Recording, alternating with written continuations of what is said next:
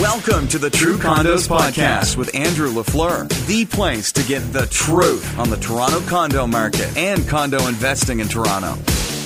Hi, and welcome back to the show. On today's show, we're going to be talking to Hunter Milborne. Very excited to bring this interview to you. It's one that I've been trying to get uh, for quite a long time, but I was finally able to get the schedules to line up. And I was able to sit down with Hunter. He's known as the Dean of Condos in Canada. Um, and rightfully so. He's been selling condos for longer than pretty much anybody. He's been doing it since 1976 when he first started selling the uh, 33 Harbor Square building down on the waterfront, which at the time condominiums were a totally new concept in Canada, and um, even just downtown living in general was a totally new concept.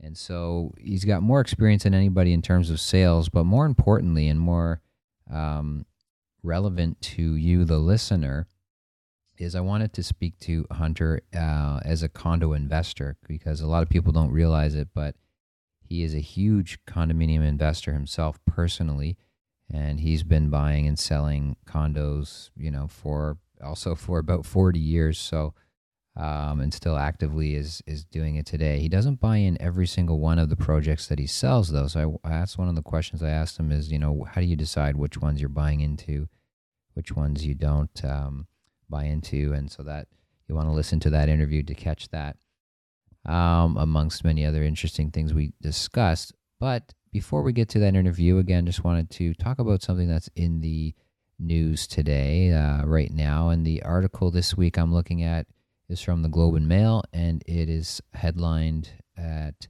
Toronto's shrinking condos built for families, perfect for roommates or couples without kids. So, interesting article, which is looking at the three bedroom condo uh, phenomena downtown specifically.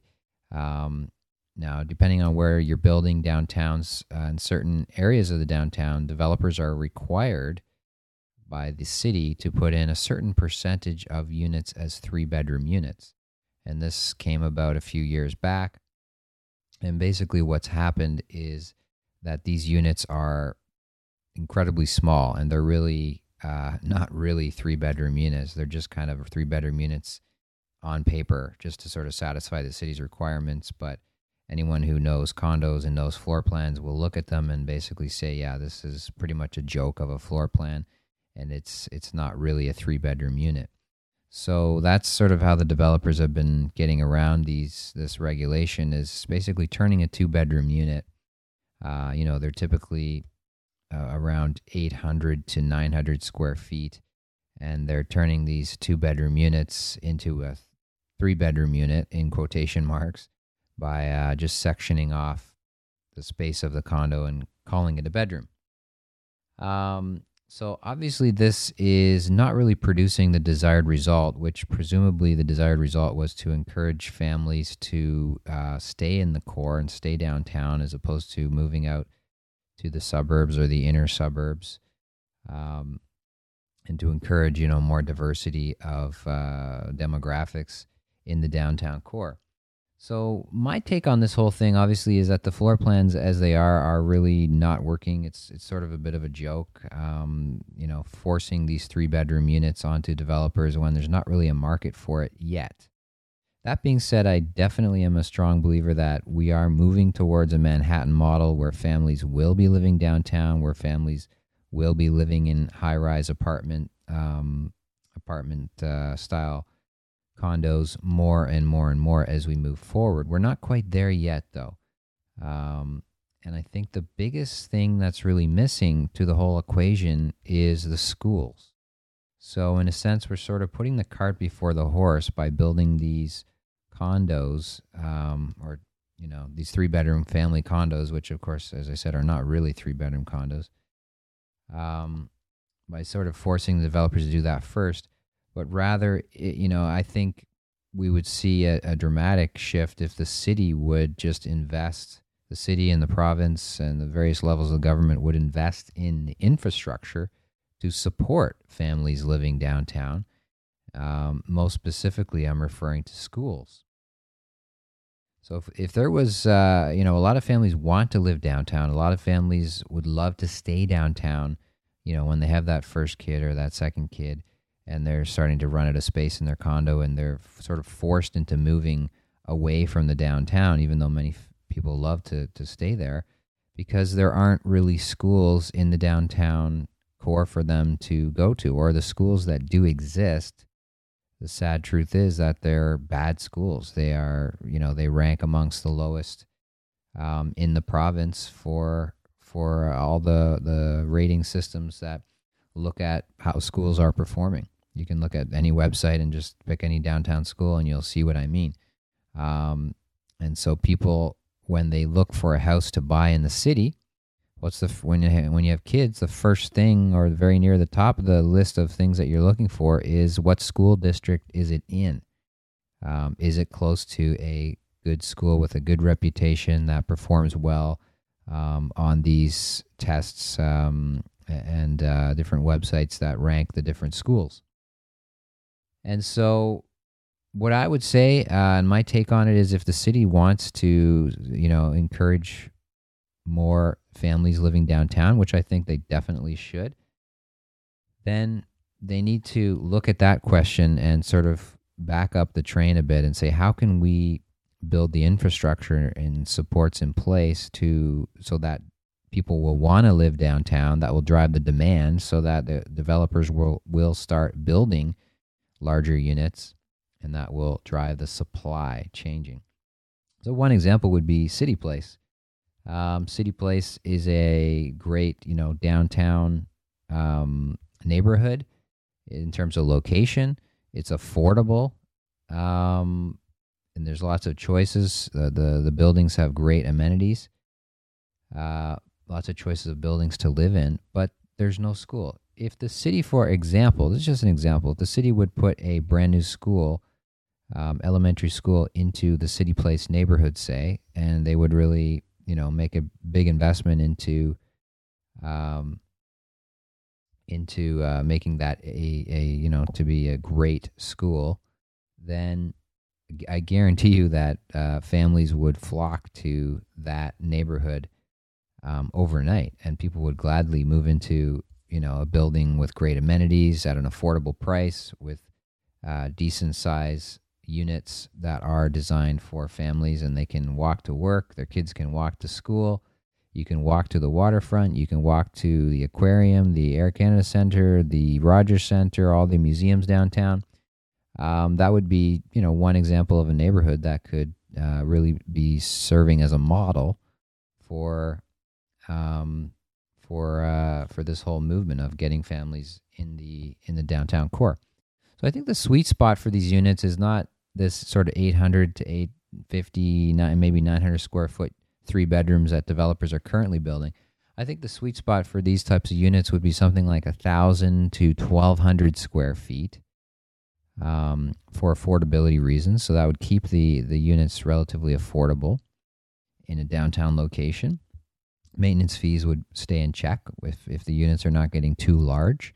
So you're talking about you know about six hundred dollars a month on a maintenance fee is is uh, you know a, an amount that most families would gladly pay in order to be in a great downtown location with all the conveniences of condo living and an end price, you know, let's say around seven hundred thousand dollars to to live in a nice unit like that downtown, I think would be uh, would be a, a, great choice for a lot of families, as opposed to purchasing a house for let's say seven hundred a seven hundred thousand dollar house, as we all know, within the city of Toronto now. Doesn't get you very much. It gets you pretty much a you know typical house might be eighty to a hundred year old house needs work um, it's probably around a similar size. Believe it or not, these Toronto houses are small. Uh, they're typically around 1,200, 1,300 square feet. Typically three bedrooms, one bath. Um, they are, you know, small city houses, and they need work. So to get a decent house of larger, you know, larger than say 1,400 square feet in a decent area in the city of Toronto, you are looking at a million dollars right now. Um, just shop around and try to try to try to find something less than that in a, with a decent size. So I think many families would gladly um, move into something like that, and I think developers should um, work towards that sort of a model. Okay, I've gone on long enough for this uh, introduction here. I won't talk any more about that, but let's get to the interview now with Hunter Milborne. Here you go. Welcome to the True Condos Podcast with Andrew LaFleur, the place to get the truth on the Toronto condo market and condo investing in Toronto. Okay, it's my pleasure to welcome to the show Hunter Milborne. Hunter is the president of Milborne Real Estate Inc. Hunter, welcome to the show. Thanks, Andrew. Um, Hunter, I thought we, it'd be great to just get started. Tell a little bit about your story, your background. How did you first get started in the condo industry?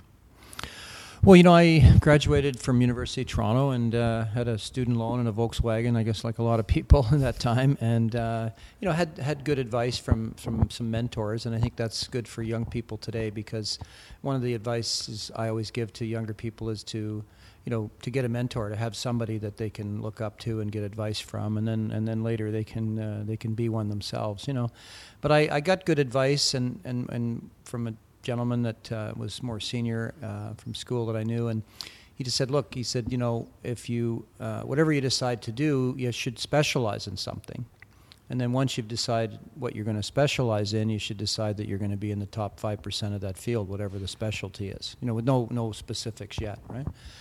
So, you know, this was kind of, I graduated from University of Toronto in 1972 with a Bachelor of Commerce, and I had a sales skill. I was working for a book company, Grolier, selling um, books to uh, teachers. And, um, you know, looked at the market, and, and, in 1967, condominium legislation was enacted, uh, which people don't even, that's not that long ago. That was, before that, there was no such thing as condominiums, 66 in British Columbia, 67 in, in Toronto, or in Ontario. So it looked like something that was emerging. So I thought, well, you know, if I could specialize in condominiums and be in, there was no field, so it'd be easy to be in the top five percent, right? Right. Um, so it sort of just evolved uh, from from that simple discussion. So you were you started off. What, what did you do your undergrad? What did you do your university studies? I did, I did, a bachelor of commerce, so I had an interest okay. in business. You yeah. know, the other thing on a personal level, I, I, looked around at the world, and you know, you know, different people have different goals. You know, one of mine was to become financially independent because money is good and it helps. Yeah. And um, so I thought, well, you know, who who has money? You look in the world, and if you're looking at people who own real estate have money, and people who own their own businesses have money. So I thought, well, if I can ultimately own my own real estate business and end up owning a lot of real estate, that could be a good good combination. What was the first condo building that you sold? Uh, the first condo building that I sold as an individual was I worked for a company called Consolidated Building Corporation, which I don't even think is in business anymore. It was a building called the Masters out on uh, the borderline, Mill Road, borderline between uh, Etobicoke and Mississauga. And I was a salesperson. I worked there for the company. Um, the first one that Milborne Real Estate, when I started my own business about a year later, uh, the first building that Milborne Real Estate Inc. sold was um, 33 Harbor Square.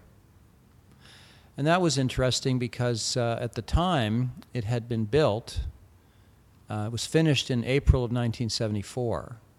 So this was June of 1976 that we took it over. There was 539 suites. They'd built it as a rental. Um, the most they ever rented was about 160, so it was fi- kind of a failure. They um, tried to convert it, well, they converted it to condominiums because nobody really cared at the time. There was no Rental Housing Protection Act or whatever. And then uh, the rental people were upset because they wanted a rental. Anybody who wanted to buy was upset because you said, well, we didn't get a chance to buy at the beginning. It was a rental. And so it really, there was press in the Toronto Star. It was, you know, White Elephant, Mistake on the Lake. It was really not a very prestigious beginning. But, um, you know, we kind of dug our heels in and started working on it hard and, and selling it. And, uh, and uh, it was ultimately success. And then they decided to launch a second phase, 5565 Harbor Square next door, and then we did Harbor Terrace and King's Landing, kind of walk, going down the waterfront. So most of the first few buildings we sold were on the waterfront.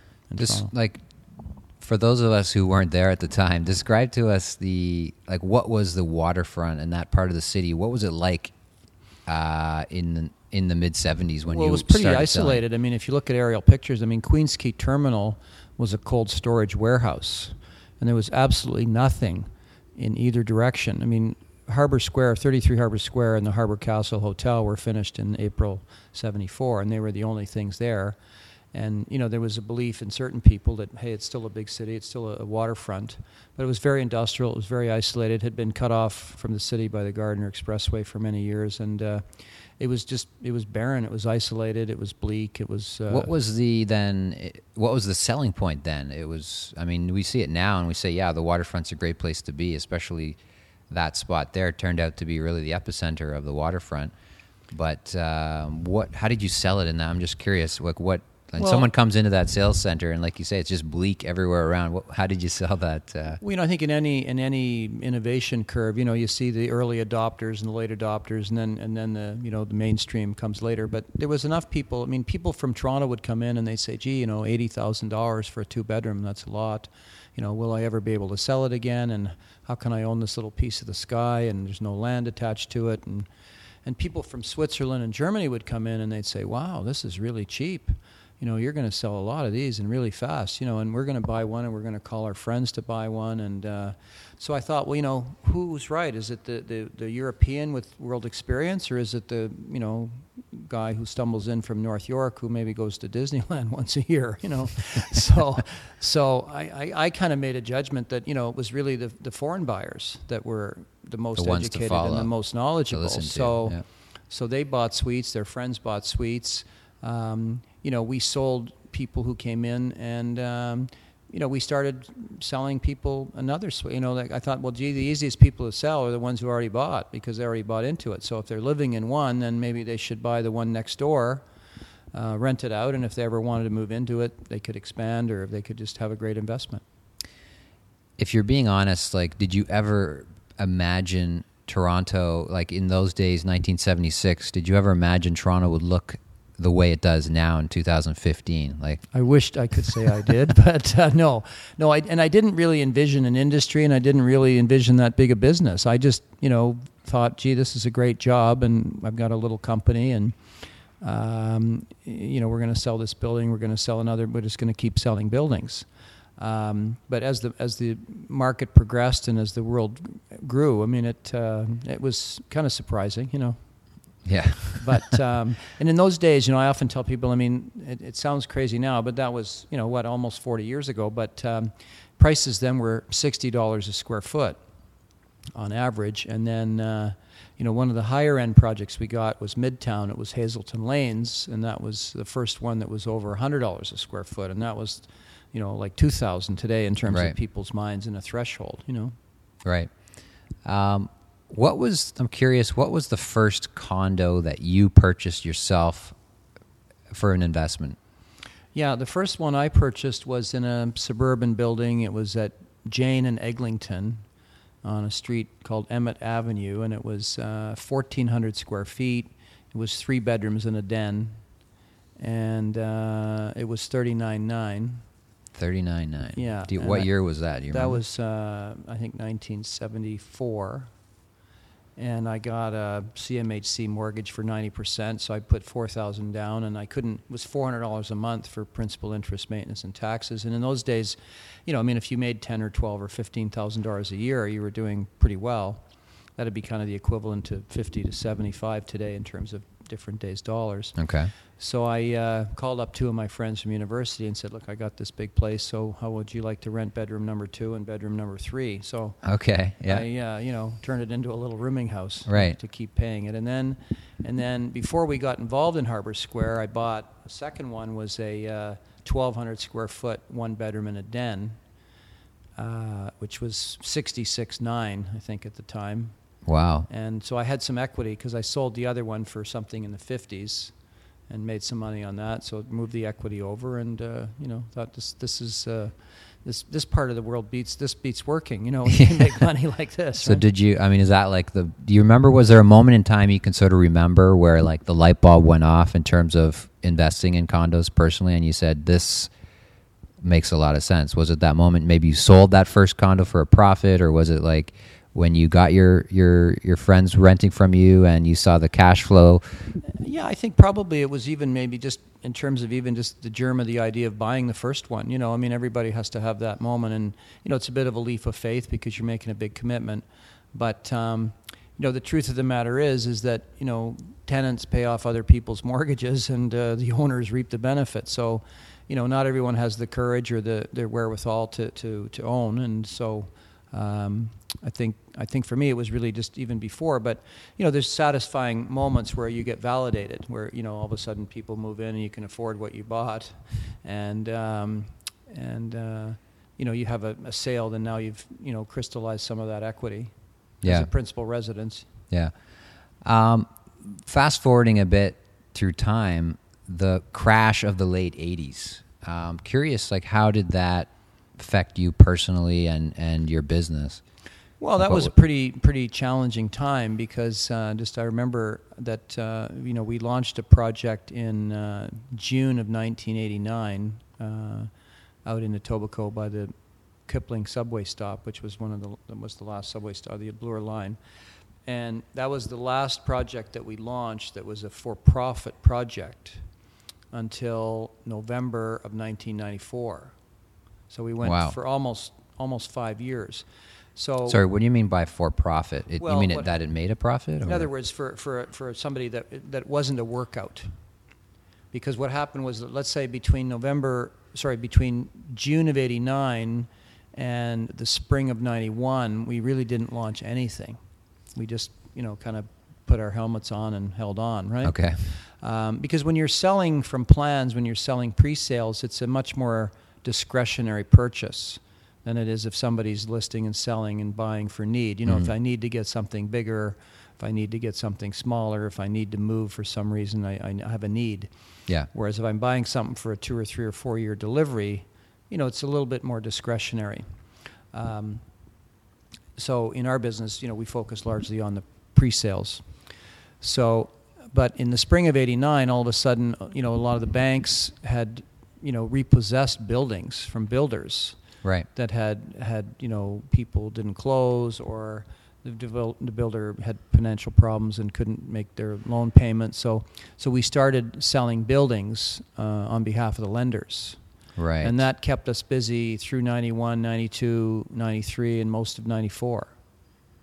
So you sort of have a you had a pivot moment where you you still had product to sell. You just who you were working for changed. right, because they were motivated. They said, well, it, it doesn't matter that this unit sold for X and the loan was Y. If all we can get for it today is Z, then that's what we have to sell it for. Right. Did you personally suffer? I mean, did did you see your own investments, you know, go way down? Did you sell properties at a loss yourself, or did you just kind of hold on to things, or Uh, no, did you had- see it coming? Uh, no, you, you know, it was one of those things. I, you know, I don't know that um, it was like any any, you know, credit crisis or thing. I mean, it always is temporary. It always comes back. But, but uh, I think a lot of a lot of people, a lot smarter than I was, were caught. Um, so we had uh, three or four units that we sold at a loss to kind of keep cash flow going, and uh, but it, for largely we stayed kind of uh, marking time, and and then uh, you know you live for another day. It's like the famous football coach Vince Lombardi said once. He said, "You know, we we never lost a game. We only ran out of time." Right. so so as long as you're as long as you're president accounted for, uh, Yeah. when it's over and, and times get better, then you're good. Because that was a very long uh, and deep uh, recession. Right. Would you say? I mean, everything that this is the United States has gone through over the past, you know, six seven years. Is it similar to what you saw here? In- Yeah, in, very those similar. I mean, days, yeah. or was it prices worse? fell? Prices fell, and uh, you know activity fell. So it was it was very similar. I, I think probably the, the most recent U.S. crisis was probably probably more severe, um, but they were both you know right up there. Yeah. Um, knowing what you know now uh, and everything you've experienced, is it, what would you tell yourself looking back? Like if you go back to yourself, like 1976 when you had that first job selling Harbor Square, um, what advice would you give yourself back then? Well, you know, I think I think that um, I might have structured my business a little bit differently because there was a lot of you know, there's the old saying you can't dance at every wedding, but there you know there was a lot of uh, missed opportunities, and I guess it's always easy in hindsight. But um, you know, the the guy who uh, was the property manager at 33 Harbor Square, you know, ended up building a big property management business. Um, you know, we had that leadership position in the industry, and, and we probably had the opportunity to create, you know, the big, a big, a bigger resale business. um, you know, we um, probably would have, uh, we could have had, you know, created an, an investment pool and, and uh, brought passive investors in to purchase more units had we, you know, hindsight's always 2020. Right. So I think that, you know, it's probably um, easier to look at the missed opportunities um, now, obviously, than, than, than it was then, you know. Mhm. But, but again, you know, we also had a focus. So we just said, okay, well, our business is marketing and selling new urban uh, and resort um, pre-sale condominiums. So, you know, if I had done tried to do all those other things, then maybe it wouldn't have worked out as well on the on the project sale wise. Do you have any regrets, um, moments where you you look back and you say, you know, I, I wish I had made this decision or that decision, or I wish I had have followed my gut at this at this point, or No, I think I think that um, you know I think I'm pretty happy the way things turned out. you know, okay, yeah, I, I I I can see why. yeah. Um, have you ever have you ever lost money on any condos that you've personally invested in? Yeah, there was a few. I mean, in uh, you know that we purchased in the in the mid '80s that we sold in the early '90s because just the timing was was wrong. Um, but you know that's that leads me to you know in terms of advice that I give people today Mhm. is um, you know is just you know two things. I mean Warren Warren Buffett, who's supposed to be the world's best investor, has two rules for investing. Uh, and some people who are listening may know what they are, and others will be surprised when they hear what they are. The rule number one is don't lose your money, and rule number two is see rule number one. Right. So I thought, well, here's the guy who's the best investor in the world, and his two rules for investing are totally defensive. There's nothing there that says anything about industry sectors or strategy or leverage or anything. It's just don't lose your money. It's be conservative. Mhm. So uh, to me, the corollary of that is is don't sell at the wrong time and don't buy more than you can afford. So what I did was I had leveraged myself because I believed in it. I was in love with this and stuff, and so I was a little bit too leveraged. If I'd if I'd bought one unit and paid cash for it instead of had five or six with mortgages on it, I would have been fine, right? Right. So I think that um, you know there's a prudence that you learn, and so the advice I give people today with respect to condos is you know buy what you can afford, and don't sell at the wrong time. And if you follow those two rules, uh, which are pretty simplistic, then you won't lose. And by default, if you're not losing, then you're going to be winning and gaining and profiting because you'll sell when you choose to sell. Now, is that is that philosophy something that you've sort of evolved over time through your through those rough experiences of the yeah, I think 80s you- and it's a 90s, or is that easier, something? It's a lot easier to tell somebody those things now than to have them going through it, right? Right. But hopefully, somebody's listening who will uh, listen to that, and it'll make a difference for them. You know? Yeah. Has, was there ever a building or a project where you said, you know, I don't think that's a good investment, or that doesn't make sense to me, or I don't see wh- how people are paying the prices they're paying there, um, and you were later surprised to find out actually it, it was a great investment for those who, who bought in. Like you you, you passed up an opportunity because you you thought it didn't fit your criteria, and yet yeah, it, yeah, the one you know that what I mean? the one that comes to my mind now, and um, you know, um, hopefully Lanterra won't uh, give me a shake of confidence in it, but they've gone on to a big. They, you know, we've done many, many thousands and thousands of units for them. But Mhm. when when we launched Maple Leaf Square Yep. in uh, 2000, 2004, I think it was. 2004, right? you know, it was 450 square foot.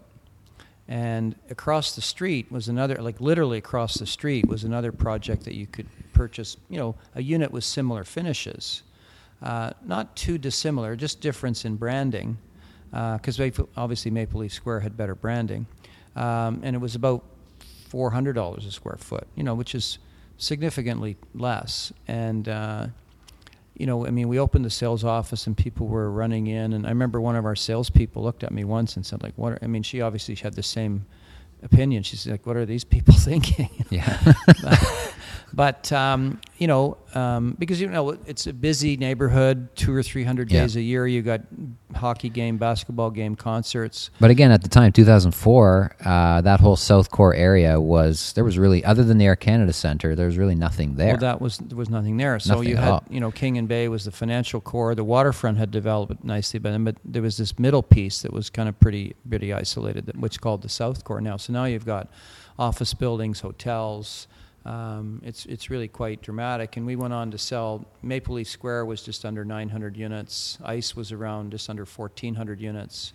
Harbor Plaza was just under 1,400 units. Um, So- that's been a very good intersection for you Yeah, over the yeah. past decade. that's been a good corner. Yeah. yeah. yeah, certainly. Yeah, Maple Leaf Square. I mean, definitely. I would. I would. I was one of the ones too who looked at the prices then, and when they were pre-construction, I thought, yeah, so much higher than the area, so much higher than tip, the average resale price downtown, um, and yet Well, I think it's a credit huge success. the and now today, now today in resale, it's one of the highest. We should mention it's one of the highest, uh, you know, trading buildings on a per square foot basis. Like you know, 700, 750 a square foot is often shortest- achieved there. Short days on the market because you, Yep. you know, you've got a good good sale market, good rental market. But I think it's a, a testimonial to the principles of Lanterra. Mark Mandelbaum and Barry Fenton, who had that vision to do it, and Cadillac Fairview was a partner, and Maple Leaf Sports was a partner on that. So there was a pretty significant brain trust behind it. Yeah, you know, uh, sponsorship group there. yeah. Um, how do you evaluate again? Speaking and, and thinking of the the condo investor who's sort of listening to this, maybe it's they're new and they're just getting into condo investing. How do you personally evaluate a condo project? Um, how do you choose which? Because you, you invest personally in a lot of the projects you work on, and some of the projects you you aren't even working on. How do you decide which project is a buy for you personally? Yeah, I mean it's uh, somewhat subjective. I mean, um, but I think that um, proximity to transit, you know, the developer who's doing it, um, obviously the initial pricing. I mean, sometimes when you have a multi-phase project with you know one, two, three, four. If you have two buildings, three buildings, four buildings, it's it's better to buy in the first building than if it's a standalone buildings. Um, so, um, but also, you know, we, we have a bit of a, a, a joke saying that, you know, in the, in the stock market, you know, people go to jail for insider trading because it's public markets. Well, Right. you know, in the real estate market, um, you know, uh, there's a lot of insider trading, and it's, you Right. know, I mean, we're an insider, so we, you know, get to see the projects that are coming as they're planned. You know, it's usually three to six months from the day we get a mandate to do something till the day it open for sale. So you, you're involved in planning the suites. Right. Um, so know, if let's maybe ask that Yeah. question: If you are you're shaping uh, your own building for your own sort of perfect investment, like what what are the ingredients that you want to put into that building to say, yeah, this is one that I'm going to buy in for sure myself? Yeah, I think a lot of it uh, depends on the amenities. You know, a lot of it depends on the on the common expenses. So there are the, you know the common expenses built into to not have uh, you know too much adequate staff, but not too much staff, because usually it's the staff that will increase your common expenses over time. But I've always found that that in terms of selecting investments, that you know there's premiums in a building. Like you can have a, an apartment in a in a stack that on the on the seventh floor is one price, on the 37th floor it's another price. Or you know the better view is premiumed a little bit more than the than the less desirable view. And um, what I've always found is it's it's usually better to be at at one end of the spectrum or the other. It's usually better to to pay the premium that the height premium and the view premium because typically what I've seen over is those premiums get bigger over time as opposed to less or the other, uh, the other option is to say, well, gee, you know, I'm going to just buy the, you know, the old saying is if you want to make money in real estate, buy the cheapest house in the subdivision because it gets dragged up with all the others. So the other philosophy I've had is, you know, just pick the 10, 10 least expensive or five least expensive suites in the whole community and purchase those because uh, when you're renting them out, maybe the rent isn't that much different. The, Right. the, the, the rental person may not pay the same pro rata premium. Mm-hmm. So if you do a real kind of cash on cash analysis, if you're if you've got two identical suites, one is at the low end, one is at the high end, the low end one probably has a better cash flow. So it's going to have a better return on your initial cash. The the more expensive one is probably going to have a better internal rate of return, which is your weighted average of your cash return and your ultimate return when you sell it because even though you don't have as much income per dollar invested, you probably have faster appreciation. Mm-hmm. So uh, hopefully that's not t- That's too complicated. No, to that's a couple of great Yeah. tips. Absolutely. Um, how long should you hold on to a condo investment? Do you have a rule for that? Not really. I mean, I think that um, you know, I've got ones that I've bought and sold after two or three years. Um, sometimes, if a tenant moves in and stays, then we'll just keep it and keep it and keep it and keep it. And if all of a sudden, after two, three, four years, the tenant moves out, then you got a chance to kind of reevaluate and say, okay, well, maybe we'll sell this one now. So we don't really have any any particular strategy, but you know, there's there's a uh, a magic in compound interest. You know, if you if you look at it, and I'd recommend you know your potential investors do that. I mean, if you look at an amortization schedule, mm-hmm. you know, it's really a curious thing to look at because in the first few months, your you know your payment's pretty much the same over 20 years or 25 years, but that the um, the ratio of the principal you pay to the interest changes pretty much every payment, and it's very very small at the beginning, um, but towards the end or in the middle, it's it's it's significant. Mm-hmm. And if you can if you can you know have a mortgage with some prepayment privilege, and just prepay even once or twice throughout the term of that, it really really accelerates the uh, period of the amortization and the amount of interest that you pay. Right. So right. that's an interesting exercise is to just study that amortization. Um, and use it to your advantage. Yeah, and just and say, okay, well, gee, you know, if I if I if I do a a ten percent prepayment, or even if I do a thousand dollar prepayment, you know, what does that do to the term? You know, I may end up making payments for nine months less, right? Right, right. Um, I don't know if you want to talk about uh, something that you recently told me about it, which was very interesting. And there's a website called worldhousing.ca. Um, do you want to yeah, talk I love, about that I love now? to talk tell about. Us, yeah, tell us what. uh, about it's a very- worldhousing.ca. okay, great. So it's a very interesting program that you've been involved with. So, what is it, and how does it work? And Yeah, it's a it's a one to one gifting model. There's a it was inspired by um, a guy named Blake Mycoskie who started a company called Tom's Shoes, and uh, they had a model that if they sold a pair of shoes in first world, they would give away a pair of shoes in the third world to some poor undeserving person or poor deserving person. Um, so two of my friends and partners um, flew on a plane with him and sat beside him just out of total coincidence. And at the end of the plane ride, they said, you know, if he can do it for shoes, why can't we do it for homes? So they called uh, seven of their friends, and we, you know, capitalized this nonprofit called World Housing. Uh, created a website, worldhousing.ca. So this was about maybe two or three years ago, and um, we thought, well, if the premise was that if a developer launches a 400 suite condominium, say that every time someone purchases a condominium, we could give away a home in the third world. Uh, now it's a modest home, but, Right. uh, but we thought, well, before we can go and approach developers with any credibility, we need to know, you know, can we make them? How much do they cost? How much do they? How long do they take? So we had to capitalize this company with our own money, and and that was done in a pretty substantial manner. And um, so uh, we have given away about 200 of these homes. And uh, there was a project that launched uh, just just last year in Vancouver, which was the first one uh, that was registered in the World Housing Program called Vancouver House in Vancouver, done by Westbank. Uh, Ian Gillespie was the principal. He's also the developer of the Shangri-La here in Toronto. here in Toronto, yep. So um, he bought into the idea and said, you know, all his projects are going to be done this way now. And uh, you know, I think the theory is is that, um, and it, it's proving correct, is that um, obviously the purchaser is not going to pay more. Right. So the pr- mar- units are priced at, at market, and the developer shouldn't make less because there's so much press and, and, and attention that's surrounding these projects that you know the developer can certainly say, well, gee, if I hadn't spent that money on the house, I probably would have spent that money um, in an advertising budget. Right. So uh, so it's uh, you've you created a really interesting, great model where it's really a win, win, win, win for the obviously the person receiving the house uh, gets the biggest win because they get a house when they didn't have one.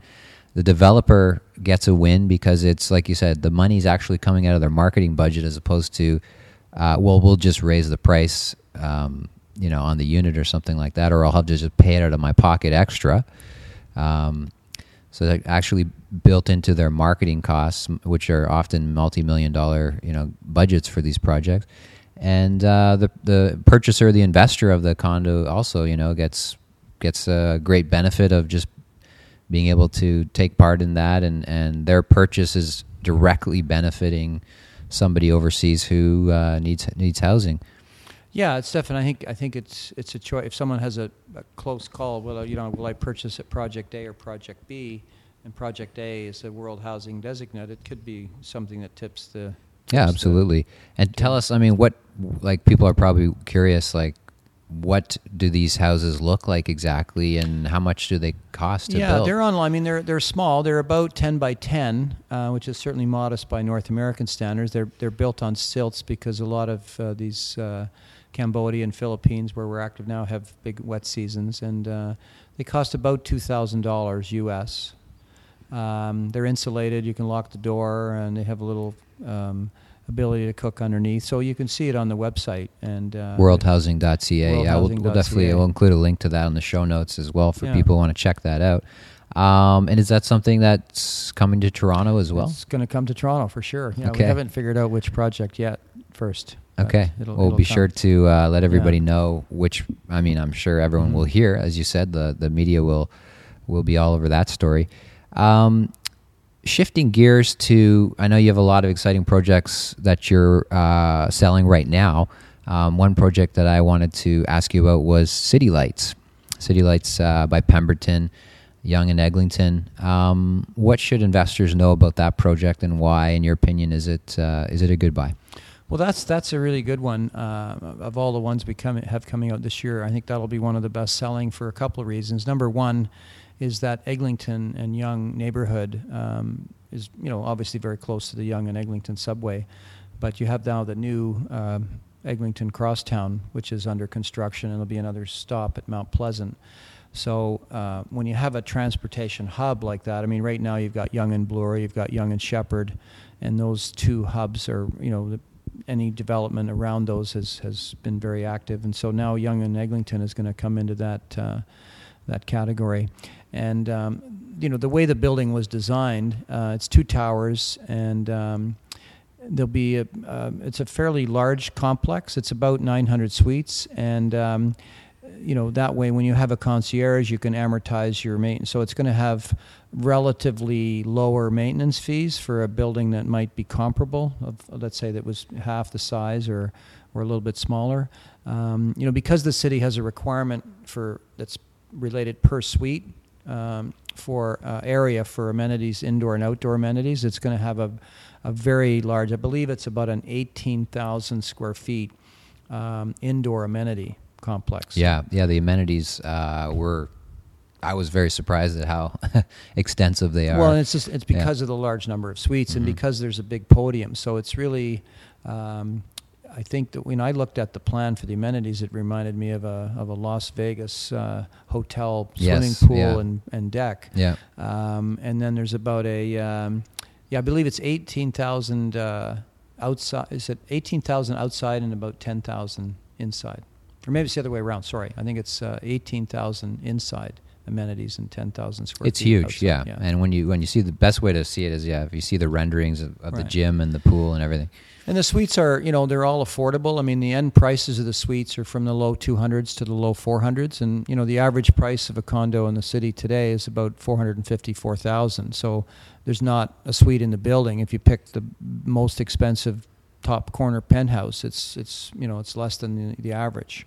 So I think that um, you know that end price is. Uh, definitely opens the market to more buyers. And uh, because of Pemberton's strength financially, they've decided to try to make it a little bit more affordable deposit wise. Because, as I'm sure you find in your practice too, you know, with, with 20% deposit required on Which most is typical, buildings, yeah. which is typical. Um, you know, a lot of people have 40, 50, 60,000 dollars deposit, but if they want to buy a two bedroom, they're looking at you know 400,000 plus, and and that's 80. Well, that that can make the difference between buying or not buying. So here, you know, you can you could buy. Um, you know, a four hundred thousand dollar apartment with a sixty thousand dollar deposit. You know, ten percent this year and five percent next year. So they've spread it out a little bit. So it, it gives it. I think it's that affordability factor on the end price and the deposits and the lower uh, common expenses because every dollar you're not paying in common expenses can go towards uh, mortgage. Yeah, and it's really the only, uh, as far as I can tell, and as far as my research, it's the only project at Yonge and Eglinton uh, that you can purchase with fifteen percent. Everything else is has been twenty percent. Yeah, and you know we did a very thorough market analysis. I mean, there's not no shortage of competition at Yonge and Eglinton because it's such a desirable area. I mean, it's uh, it's one of the biggest uh, employment centers, and uh, I think there was a, an article or study done that said it was like one of the I think it was the fourth best neighborhood out of 169 neighborhoods in Toronto. I mean, there's a lot yeah, of Toronto Life. I think that was superlatives of that neighborhood. But um, I think when you can combine the uh, affordability deposit, excuse me, with the affordability, the end prices, and the lower common expenses, and Pemberton has a great track record. They do uh, they deliver a nice product. So the, that that looks like it'll be a very good one. Should be a home run. it looks like good. Yeah. Um, Hunter, thank you very much for your time today. If people want to get a hold of you, or if they want to learn more about um, Milborne and, and your company, what's the best way to? Yeah, our website's? Milborne M I L B O R N E Milborne.com, and I'm Hunter at Milborne.com is my email. So I'd, you know be delighted to hear from people. You know, Great. Okay, thank you very much, Hunter, and uh, hopefully we can have you on the show again soon. I'd love to. Thanks. Great. Thanks for listening to the True Condos Podcast. Remember, your positive reviews make a big difference to the show. To learn more about condo investing, become a True Condos subscriber by visiting truecondos.com. Okay, there you have it. That was my interview with Hunter Milborne. I hope you enjoyed that.